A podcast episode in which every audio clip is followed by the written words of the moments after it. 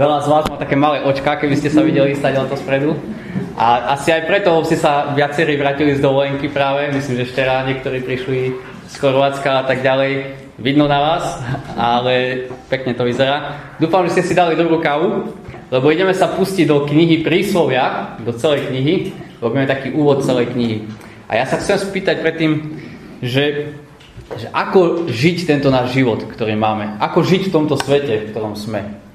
Ako sa navigovať v takých, tej komplexnosti okolností, situácií, vzťahov. A tiež by existoval taký, taký nejaký manuál, nejaký dobrý manuál, ktorý by obsahoval všetky riešenia na dané problémy. Napríklad, alebo na životné, životné otázky. Napríklad rozmýšľate, že či kúpiť byt, alebo ostať ešte pod najmä, otvoríte si strana 105, kúpiť byt sa oplatí. Alebo prac, kde mám pracovať, či v sociálnej sfére, alebo v nejakom finančnom sektore, strana 206 je pre vás, vychovávate deti, mám ho trestnúť po zadku, alebo ho nechám niekde zavretého a je to tam. Vlastne máme taký manuál, volá sa Modrý koník, keď ste s tým oboznámení na internete. Ale nie, akože život je naozaj komplexný, každý vzťah je výnimočný, každá situácia je jedinečná. A žiadny takýto manuál žiaľ neexistuje na všetko. My to možno, ak ste veriaci, tak to zažívate možno vtedy, keď chcete niekomu povedať evanelium. Chcete mu povedať evanelium a radi by sme boli, keby existoval taký napísaný dialog alebo taký, taký manuál, že ako má vlastne viesť ten rozhovor. No, už ste zistili asi všetci, že, že to neexistuje, že, že každý človek je iný a aj keď rozprávame tú istú zväzť, tú istú zväzť, tak častokrát musíme povedať z iného aspektu, z iného z, iné, z iného uhla pohľadu. Lebo ten človek možno má iné moduly ako ten ďalší a tak ďalej. Každý človek je iný, život je komplexný a situácie sú rôzne. Ja to už od mala zažívam, že my vieme všetci, že po konároch sa dá liesť ako malé dieťa, ale, ale nie každý konár vás udrží. A to také bolavé potom ponaučenia múdrosti do života. Alebo keď všetci vaši kamaráti videli dokument o tom, že po žeravých uhlíkoch sa dá chodiť, lenže, lenže potom zistíte, že vy musíte celé prázdniny ostať doma, lebo máte popálené nohy. A na vás to nefungovalo. Alebo neskôr uh, zistujete, že, že s niekým musíte rozprávať priamo a s niekým musíte rozprávať, práve že nemôžete rozprávať priamo. Musíte rozprávať úplne inak. Rozmýšľate, či kúpiť, či zobrať hypotéku, či je múdre teraz predávať, alebo kupovať, kedy to je múdre. Zistujeme, že niekedy urobiť jednu vec je múdrosť a niekedy urobiť tú istú vec je úplná hlúposť. No lebo tých premených v živote je strašne veľa. Tak ako sa orientovať v Božom stvorenom svete? Ako žiť? Ako sa, ako sa správať múdro, ako sa dobre rozhodovať? A Biblia má taký pojem pre človeka, ktorý, ktorý toto zvláda, ktorý sa vie navigovať v tých rôznych situáciách, ktorý vie, ja to volám, že čítať medzi riadkami. Že vie čítať nielen text, ale vidieť kontext. Keď, vie, keď rozpráva s človekom, tak nepočúva len jeho slova, ale číta toho človeka, tú situáciu, v ktorej sa nachádza. A to slovo, ktorým Biblia ho označuje, my prekladáme ako, ako múdry. Ten človek je múdry, lebo našiel múdrosť. A táto múdrosť, aspoň mňa, a myslím si, že určite aj vás, už od detstva fascinuje. Nie? Že, že mňa stále fascinovali múdri ľudia, ktorí nielen, že čo rozprávali, ale ktorí som videl, že vedia niečo urobiť, že, že tomu rozumejú naozaj do hĺbky. A nielen skutoční ľudia, ale aj keď MacGyver zo žuvačky urobil bombu, tak tiež to bolo fascinujúce pre mňa. Múdri ľudia nás fascinujú. No a preto sa veľmi teším, že ideme na túto letnú sériu o knihe Príslovy, lebo je práve o tom. Je o praktickej múdrosti, ako dobre a kvalitne žiť v tomto Božom stvorenom svete. A čo je super, je, že budeme sa vlastne učiť od, od človeka, ktorý, ktorý aj literatúra na základnej škole pripisuje, že to bol najmúdrejší človek na tejto planete, Šalamún. Dokonca, ba viac, sa budeme učiť od projektanta celého vesmíru, toho, ktorý stvoril múdrosť, ktorý stvoril základné princípy v živote a ktorý stvoril nás. Takže od nich sa budeme učiť. Tak vítajte v knihe príslovia A to, čo chcem teraz robiť, je, že najprv veľmi rýchlo si povieme o celej tejto knihe, 31 kapitol, už si môžete listovať, kde príslovia vôbec sú. A potom si predstavíme trošku Šalamúna veľmi rýchlo a potom sa pustíme do prvých 7 veršov z tejto knihy. Necháme už rozprávať príslovia samotné. Tak ja sa pomodlím a potom si otvoríme príslovia. Pane náš, ti vyznávame, že častokrát si my myslíme, že sme múdri, ale vôbec múdri nesme. Častokrát, keď si máme zvoliť múdrosť alebo hlúposť, si zvolíme hlúposť. Tak ďaká, že môžeme pristupovať k dokonale múdremu Bohu, ako aj Dávid spomínal, ktorý je dokonale múdry, tak prosíme, aby si nás viedol. Amen. Tak si môžete nalistovať knihu prísloví a zatiaľ budeme ju tak veľmi rýchlo pozerať spredu, zozadu. A táto kniha je, je zaradená do takej skupiny troch kníh, ktorá sa nazýva, že múdroslovná literatúra. To je kniha príslovia a je takí dvaja kolegovia, ktorí hovoria tiež o múdrosti, sú, je kniha Kazateľ, si dobre poznáte, a kniha Job. Aha, tam to aj máme slajd. Čiže príslovia, Kazateľ a Job. A kým príslovia, aby ste si mohli predstaviť ako takú, takú slečnú, ktorá vám radí, ako žiť správne, ako žiť múdro, ako žiť v tomto svete, tak kazateľ skôr sa pozerá na to ako taký skeptik, taký starší, ktorý si už niečo prežil a hovorí, že áno, je to pravda, ale sú situácie, kedy, kedy to tak nepasuje až úplne. No a Job si predstavte taký starý detko, ktorý už rozprával z takej, také existenčné, ťažké otázky, ako žiť v tomto svete. Pozbudzujem vás aj do tých ostatných kníh a viem, že jedna trojica, Zuzka Móny, Mima a Nika, myslím, to, a Mirka čítali práve knihu Kazateľ, čiže takéhoto skeptika. No ale my sa pozrieme na príslovia a tie príslovia úplne najjednoduchšie, aby som to nekomplikoval, sa dajú rozdeliť do dvoch takých skupín. Jedna je, že kapitoly 1 až 9 môžeš dať a to sme preberali pred, ja neviem, troma rokmi myslím, to sme už tuto v Nitre robili a to je viac taký narratív, taký príbeh o tom, ako otec nalieha na, na syna, aby získal múdrosť, aby sa chytil múdrosti, nepustil ju. Taký opis múdrosti a to a motivuje ho najlepšie ako môže, motivuje ho tak, že múdrosť prirovnáva k slečne, do ktorej sa má zamilovať, do ktorej sa má zalúbiť, lebo je taká krásna, lebo je taká dobrá. Takže to je tá najlepšia motivácia pre neho. Lenže my pôjdeme v lete do, týchto, tejto druhej časti, ktorá je trošku komplikovanejšia. Není to príbeh, není to narratív, je to taká skôr taká zbierka uh, príslovy, zbierka múdrych výrokov, ktoré nemajú veľmi štruktúru, ktoré sú tam ako keby, ako keby ste čítali nejaké citáty, hej, že napríklad Bill Gates povedal, život není fér, zvyknite si na to. Alebo my máme kopec prísloví Slováci, že kto druhému jamu kope, tak ten je hrobár, alebo niečo iné. Takže to sú takéto citáty, ktoré čítate a teraz ako s týmto pracovať, ako s týmto robiť, tak sme sa rozhodli, že to budeme robiť tematicky, lebo tie citáty hovoria o nejakých témach, napríklad o vzťahoch, ako mať múdre vzťahy. Tak zozbierame tie citáty a postavíme káze o múdrych vzťahoch a tak ďalej. Takže budeme to robiť takto tematicky.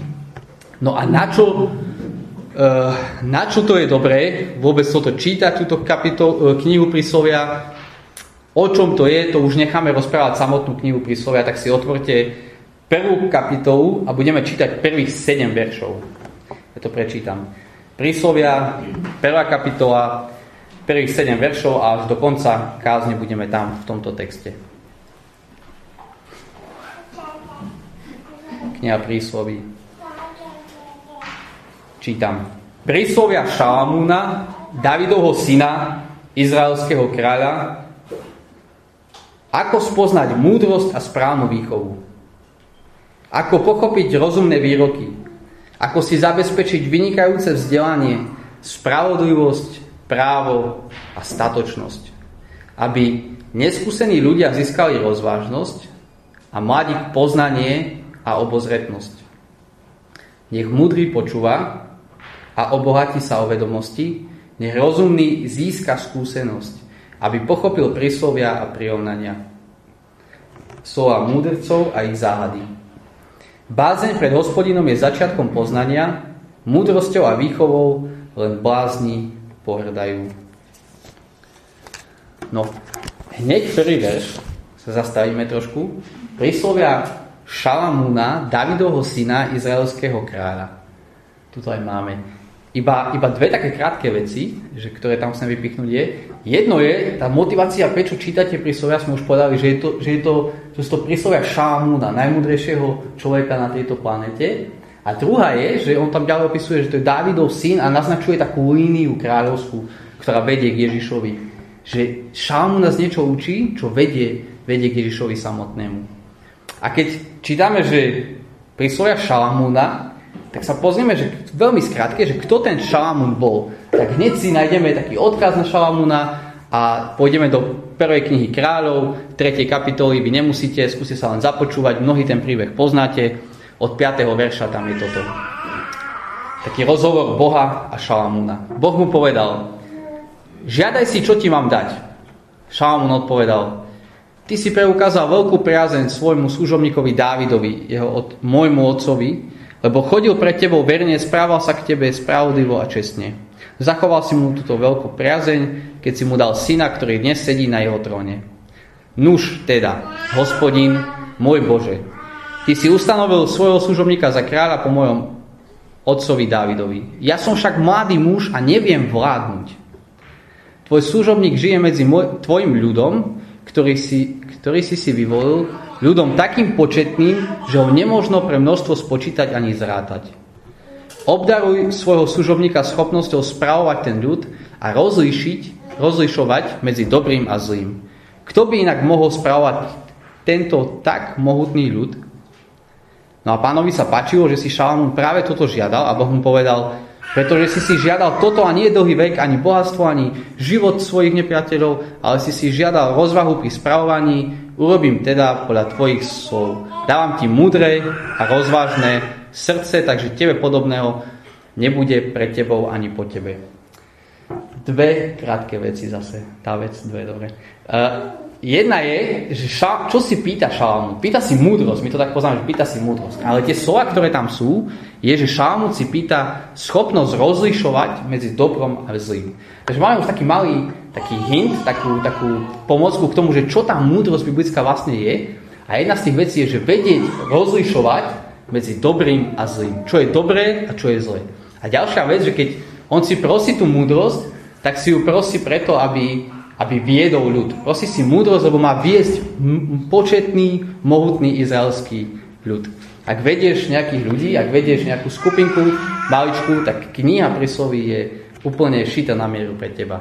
Tak to sú také dva, dve veci. No a už sa poďme pustiť do tohto textu 1 až 7 a také tri, v troch častiach vlastne si to, sa na to pozrieme. Prvá je, že zámer knihy príslovia, to uvidíme na začiatku hneď, v druhom verši. Potom pozrieme sa na žiakov, že kto sú takí študenti tej múdrosti, kto sú žiaci knihy príslovy. A tretie, pozrieme sa na základ e, knihy príslovia. No. Hej. Takže tieto tri veci a začneme hneď zámer. Tak pozerajte do tohto textu a ten zámer Šalamún hneď povedal na začiatku, že prečo je táto kniha, druhý verš. Učí, ako spoznať múdrosť a správnu výchovu. To je hlavná titulka v tom originálnom hebrejskom texte. Ten hlavný zámer knihy prísloví je o tom, aby učila múdrosť a disciplínu alebo výchovu. Učí múdrosť a správnu výchovu. A keby ste neverili, že je to ten hlavný e, dôraz a zámer, tak na konci 7. verši je to znova zopakované. Múdrosťou a výchovou len blázni pohrdajú. Čiže celý ten text je ohraničený múdrosťou a výchovou. No to múdrosť my prekladáme ako múdrosť, ale ten, to originál, to slovo, neviem, to je veľmi ťažké, chochma, je, je používané v Biblii ako, ako zručnosť. Ako keď ľudia stavali chrám, tak tam boli tí, čo ťukali do kameňov a oni mali tú múdrosť. Hochma, alebo neviem, ako to je presne po hebrejsky. Takže múdrosť je vlastne nie je veľmi iba o hlave, o intelekte, o poznaní. Je, múdrosť je skôr schopnosť, je zručnosť, je, je praktická zručnosť, ako žiť. A nielen, že tam je múdrosť, ale výchova, alebo inak inými slovami, že disciplína alebo morálka. Čiže tá schopnosť žiť súvisí s tým, ako správne žiť, ako morálne žiť. Čiže taká morálna zručnosť žiť, veľmi škaredo slovensky povedané. To je, to je tá múdrosť, o ktorej budeme rozprávať. Inak to slovo, že výchova, to nie je, že, alebo disciplína, niečo, čo, také zákonníctvo, že musím a niekto ma tlačí, ale skôr výchova, ktorá ide znútra, kde som premenený znú, vnútorne, čiže taká integrita po slovensky by sa dalo povedať. Čiže schopnosť ako žiť a integrita. Zámerom príslovie je dať nám múdrosť a integritu.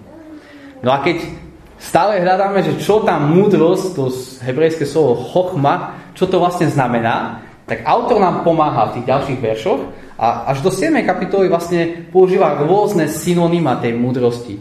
Rôzne synonyma a na to sa pozrieme, môžeš späť dať taký, no, toto, guličky. A to sú, v strede tá múdrosť, ktorá sa skladá z tých guličiek dookola. Čo všetko tam je v tom texte, keď sa do toho pozeráte.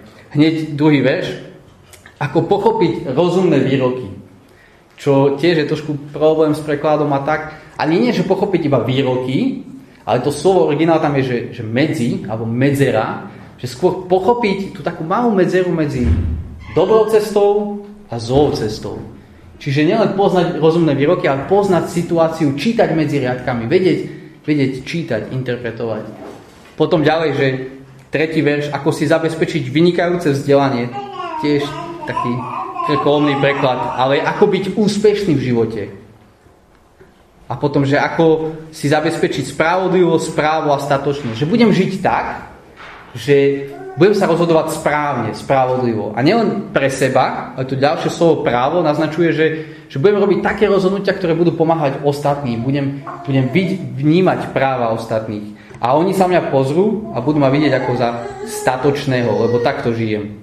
Takže je to veľmi praktická múdrosť, veľmi praktická zručnosť. Je to o živote, ktorý žijem správne.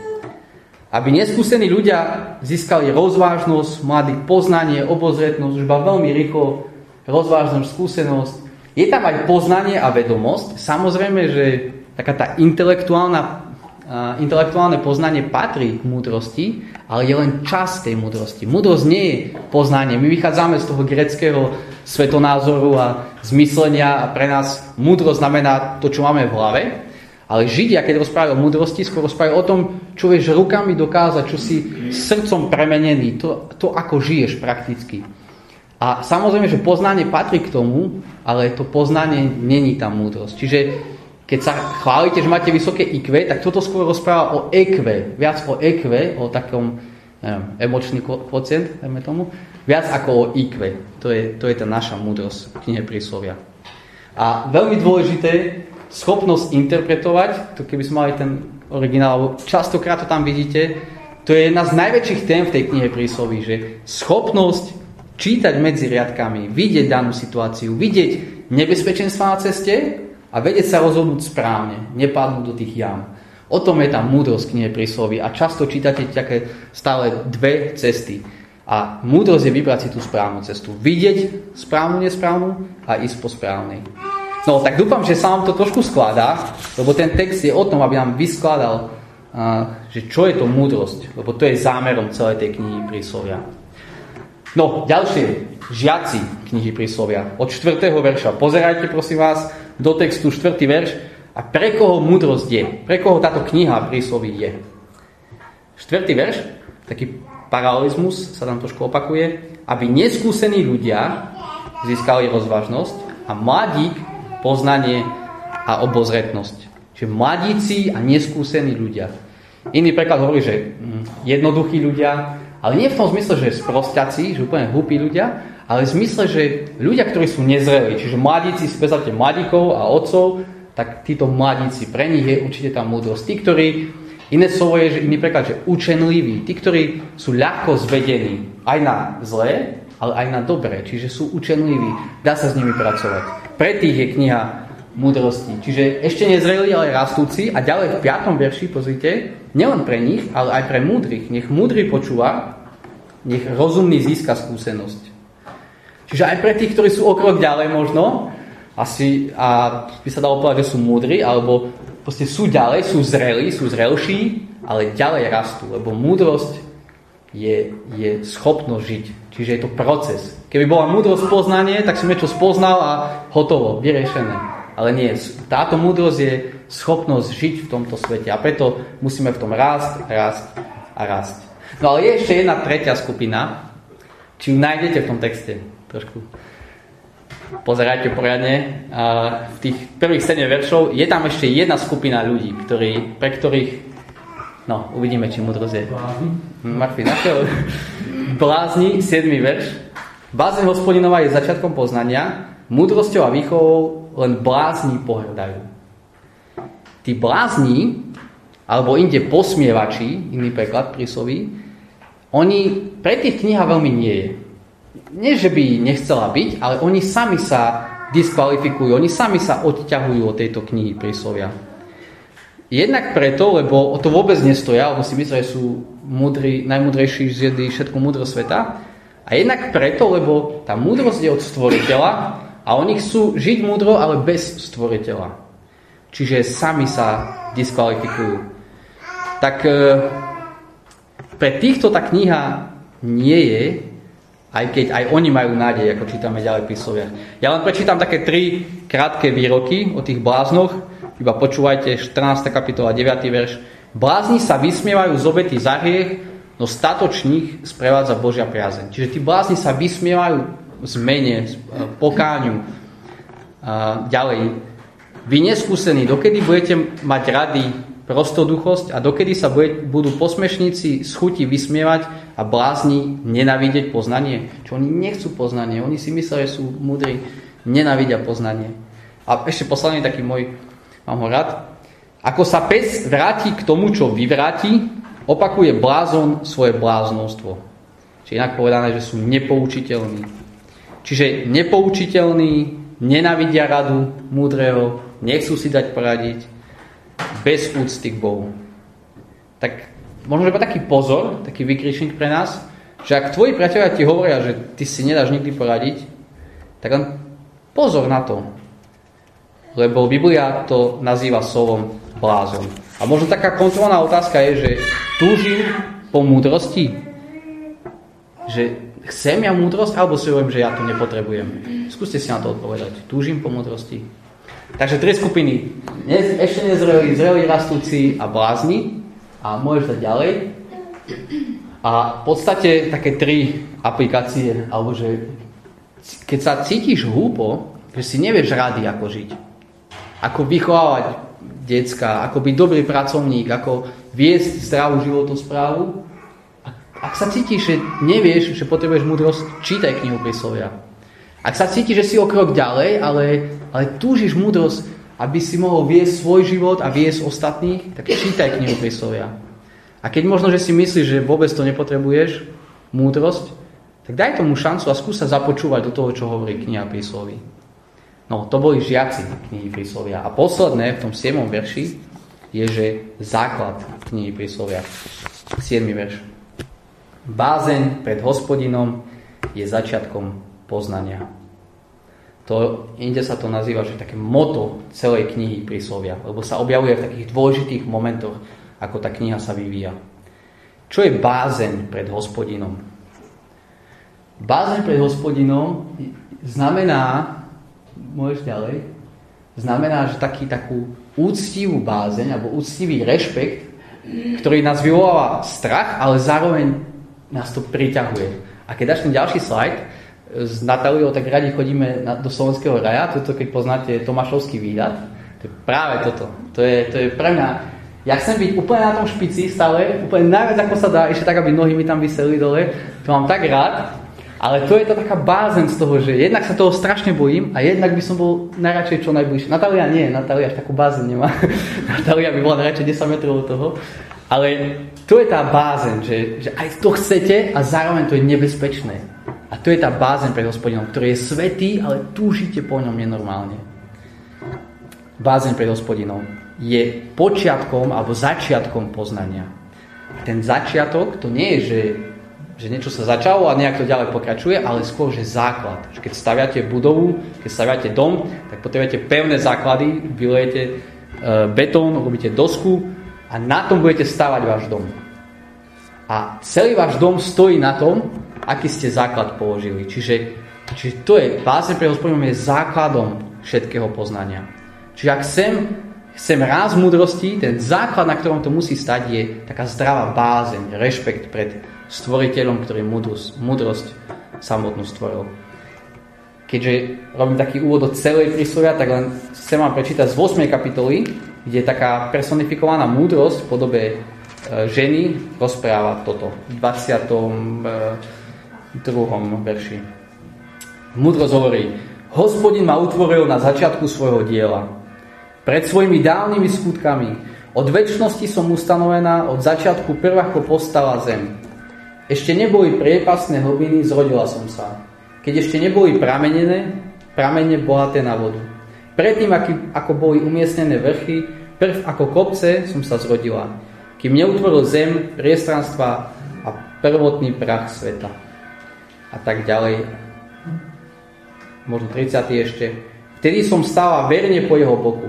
Deň čo deň som bola jeho potešením. Hrávala som sa pred ním po celý čas.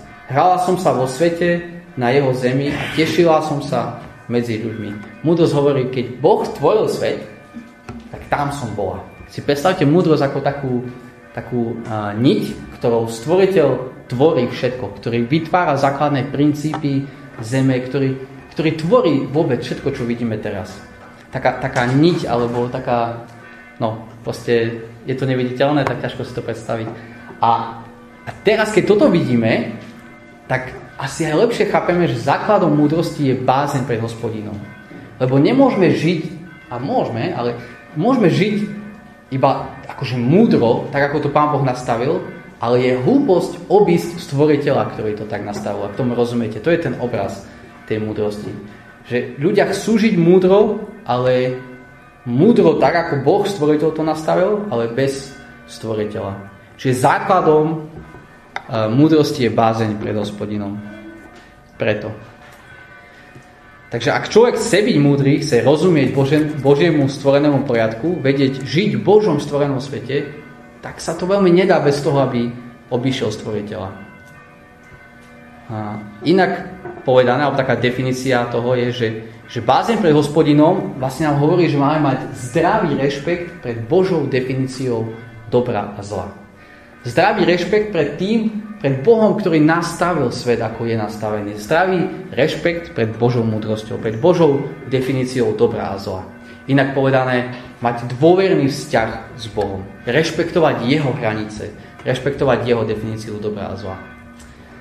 A tá múdrosť ide celou Bibliou, od Genesis až po, až po zjavenie. A zaujímavé je, že kniha Genesis, tá prvá kniha Biblii, je ohraničená múdrosťou. Jednak v 3. kapitole, môžeš dať, v 3. kapitole príde had za ženou a v čom ju pokúša? Hovorí, že, že, bude, že keď to zješ, tak budete poznať dobro i zlo. Boh to nejak nastavil, ale hovorí žene, že vy budete vedieť, čo je dobré a zlé. Vy budete mať tú definíciu dobré a zlá. Žena videla, že by to bolo dobré, lebo strom bol lákavý na získanie e, lákavý a na získanie múdrosti bábivý. Chcela múdrosť. Chcela múdrosť bez, bez Boha, bez stvoriteľa. Takto začína veľmi špatne, veľmi zle kniha Genesis, ale končí s veľkou nádejou, lebo posledný príbeh knihy Genesis je príbeh Jozefa. To tiež poznáte ako múdreho múdreho človeka. A faraón príde za ním v 41. kapitole a povie, keď ti dal Boh toto všetko poznať, nikto nie je natoľko rozvážny a múdry ako ty. A potom ho požehná a urobí ho druhým najvyšším po ňom vlastne v tom celom kráľovstve, v celom Egypte. Hovorí, že tú múdrosť ti dal Boh, preto si múdry. To je krásna nádej toho, že, že človek žije múdro a zároveň má bázeň pre hospodinom, lebo to nie je jeho múdrosť, ale je to Božia múdrosť. Kniha Genesis. Našťastie ešte jeden človek, ktorý kráčal po tejto zemi, iný ako Jozef, bol ešte múdrejší.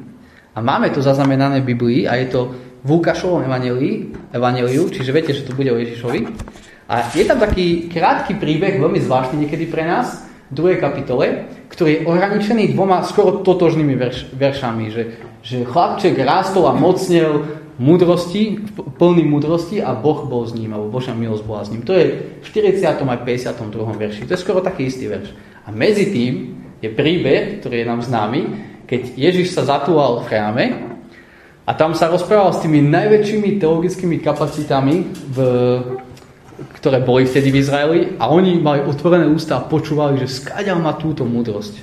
Skáďal tú múdrosť má. Nielen, že bol múdry, najmúdrejší Ježiš, človek na tejto zemi, ale na konci života robil niečo zvláštne, pre, pre mňa zvláštne, veľmi zvláštne. Zdalo sa to, že z ľudskej perspektívy je to vlastne úplne maximálna hlúposť lebo sa nechal zabiť ohavnou smrťou ukrižovaním. No potom neskôr jeho učeníci pochopili, že to bola tá najmudrejšia vec, aby zachránil svoj svet. Aby zachránil tento svet. Aby zachránil nás, hlupákov, ktorí si myslíme, že nepotrebujeme Božiu definíciu dobrá zla. Nepotrebujeme jeho. Lebo sami vieme, čo je dobré, čo je zlé. Čiže nielen Ježiš bol najmudrejší človek na zemi, ale tá ešte lepšia správa je, že ten človek, sa, Ježiš, Boh, sa stal našou múdrosťou. Že žije v nás. Že skrze Ducha Svetého nás aj uschopňuje žiť múdro. A nielen žiť podľa múdrosti kultúry, ktorej žijeme, podľa múdrosti tohto sveta, ale podľa múdrosti, ktorú Boh naplánoval, ktorú Boh stvoril a podľa múdrosti Evanielia. Lebo niekedy žiť múdro znamená žiť úplne proti kultúre, v ktorej žijeme. Úplne opačne. My sme pred chvíľou dokončili knihu uh, Korintianom, uh, prvé 4 kapitoly z prvého listu Korintianom a tam bola taká zaujímavá vec, ktorú sme, o ktorej sme sa rozprávali. Ja to prečítam v prvej kapitole 18. verš, že slovo o kríži je bláznostvom pre tých, čo sú na ceste k záhube. No tým, ktorí smerujú k spase, je Božou mocou. Veď je napísané, zmarím múdrosť múdrych a rozumnosť rozumných zničím. Kto je múdry? Kto je zákonník? Kde je múdr z tohto veku, rečník tohto veku? Neobratil azda Boh múdrosť tohto sveta na bláznostvo? Potom ďalej hovorí v 25. verši, že Božie bláznostvo je totiž múdrejšie ako ľudia Božia slabosť je silnejšia ako ľudia. Ako žiť v tomto svete teraz, ak si, ak si veriaci? Znamená to žiť niekedy úplne kontra kultúre, proti kultúre. Znamená to žiť evaneliovo. Znamená to pozerať na Ježiša. My s Natáliou boli sme teraz na východe aj oddychovať, aj nie. A vy viete, že my sa tak chystáme, nevieme kedy, keď pán Boh dá, že sa presťahujeme na východ. A tým pádom riešime strašne také ťažké otázky a nevieme sa v tom navigovať, ťažké rozhodnutia. A, a čo je správne? Čo je, čo je múdre? tej, vtedy urobiť. Čo je pre nás múdre urobiť. A je to ťažké preto, lebo to, čo je múdre, je takedy úplne hlúposť pre našich kamarátov okolo nás. Už keď poviem v práci, že ideme, že sa stiahujeme na východ, už to samotné je celá akože hlúposť, maximálna hlúposť. Ale verím, že, že Božia múdrosť je iná, že že je väčšia. A takže keďže Kristus, najmudrejší človek, žije v nás, a zmocňuje nás svojim duchom, tak my môžeme žiť múdro. Máme nový kompas, ktorý nás riadi. A preto môžeme počúvať aj slovo, ktoré, ktoré hovorí, že v Efežanom 4. kapitole, že dbajte teda dôkladne na to, ako si počínate. Nie ako nemúdry, ale ako múdry. Naplno využívajte čas, lebo dni sú zlé. Preto nebuďte nerozumní, ale pochopte, čo je pánova vôľa.